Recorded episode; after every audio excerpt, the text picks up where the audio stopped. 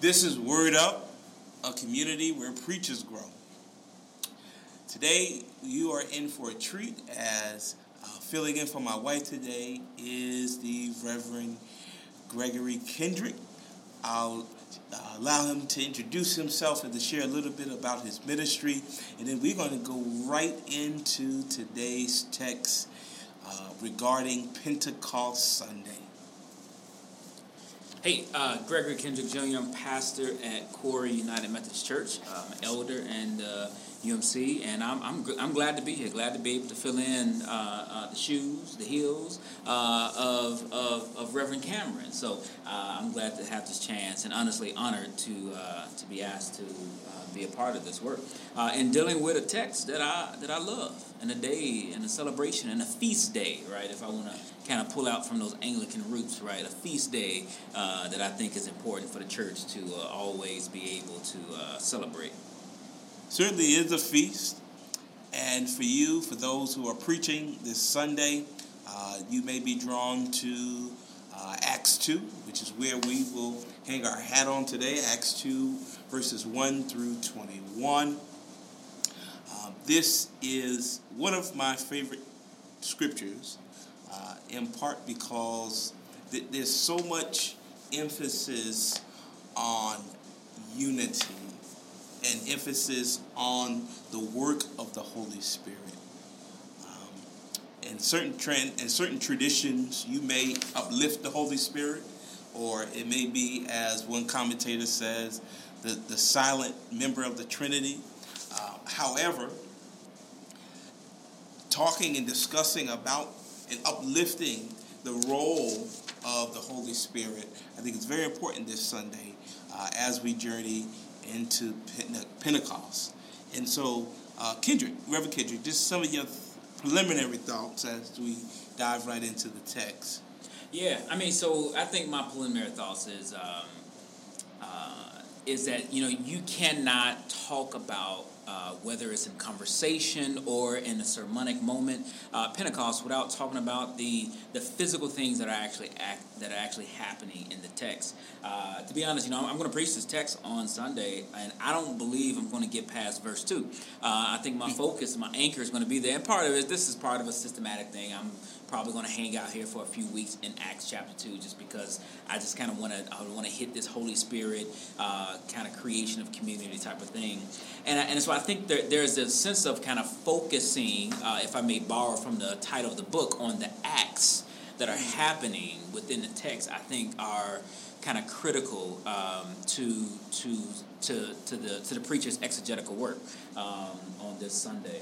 Uh, there there are some acts that are happening uh, in terms of of of actual things in the text, but then how they represent a fuller act that I think uh, is at work here as well. Um, so that, th- those are my initial thoughts. I like that that you're going to walk slow with this text, maybe build and see where the Holy Spirit leads right, you right, in your confidence. yeah. So interesting how I approach this text. Um, in seminary, I had a uh, preaching professor uh, that loved this text so much that he had a joke. It's, it's a corny dad joke, but he says the joke goes like this, and it helped me to really understand this in this uh, understand this text in this context. Uh, he, he made a joke and he said, um, "How do you know that the disciples um, love Hondas?" Mm. Oh yeah, yeah, yeah because they were all in. Because they were all in one accord. One accord, yeah, yeah, yeah. yeah. in the King James, it says yeah. one accord. In NIV, they were all gathered in one place. It's a cheesy joke, but I always remember that because it draws us to the imagery and the reminder that when the Holy Spirit came, just as Jesus promised, that they were gathered together in one central space. They were gathered together um, of different tongues, of different tribes, of different spaces but this one place is where they came and the Spirit showed up. Yeah. Um, yeah, yeah, and, and, some of that is right is just pure obedience, right? I mean that that was one of those things. Like a you know preacher who's going to do their work is going to remember the fact that Jesus told them go to this place and don't go anywhere. That's what it says. That's how Luke ends, right? Yep. And then Acts one picks up that same thing. Stay here stay here, remain here. And it was because of the fact uh, that they were all together, right? It, w- it wasn't John, uh, you know, 20, uh, where, where, you know, John, uh, oh, I'm sorry, with Thomas, you know, was out, you know, and then Jesus has his visit. No, everybody was there on one accord. And I think that's a critical understanding of the text uh, that's happening. Uh, is that there is a sense that everybody is there, and Pentecost happens hmm. when we show up as a community. Yeah. I, I love verse 3 because mm. Luke draws to this detail of divided tongues. Mm. That in the midst of divided tongues, what unified them wasn't necessarily had anything to do with their commonality, more so that it had to do with the fact that the Holy Spirit was the one thing that brought them together. It reminds me of a, a family reunion. I don't know if you've ever been. You you probably been uh, a family reunion. To, to a many family. And reunions. you know you family reunion. You have you know cousins from Mississippi, and cousins from California, cousins from New Jersey, cousins from right, New, right. New York. Now y'all carry the same name. Mm, maybe. But y'all talk yet some depending on it's a wide family. Depending wide on your family but dynamic, yes, you're right, you're you right. know. but y'all, sometimes you can't understand one another. You know, I have a cousin down mm. from Alabama. I just, when he says something, I just don't understand. But the wonderful thing about coming together in a family reunion is it's that it's that family, it's that spirit that draws us together. Mm. I may not understand a word he says. Yeah. but there's a there's a kinship yeah. that exists yeah, in the yeah, space when we come together.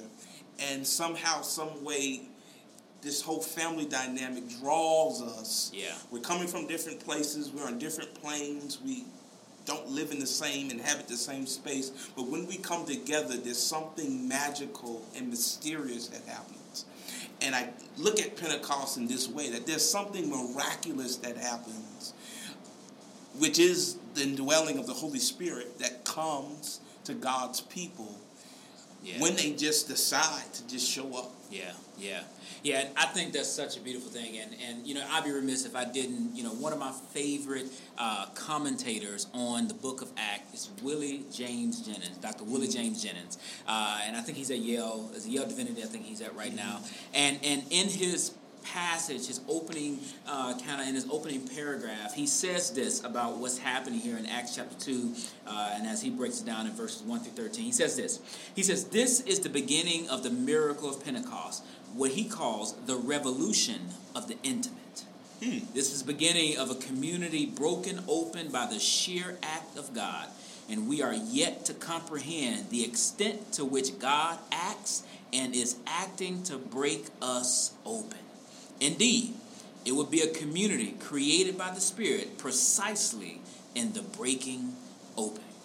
And wow. as I am kind of thinking about this passage, particularly, I am thinking about his words about how we understand this text and we understand about this community that was being broken open in that particular place and how that continues even now, that God is still in the midst of breaking open our communities and cracking something open and letting us know that there's something there within again the gathered community nobody special mm-hmm. there was no special guest at at at uh at, at the pentecost right. there was the holy spirit and it was everybody who showed up to work and I think yeah. that's always an important thing. There was no stars, right? You know what I mean? Right. There was there was no there was no uh, exceptional prophets coming to give a word. It was the people, the people. who had come with the hope and desire to be made known and to know God.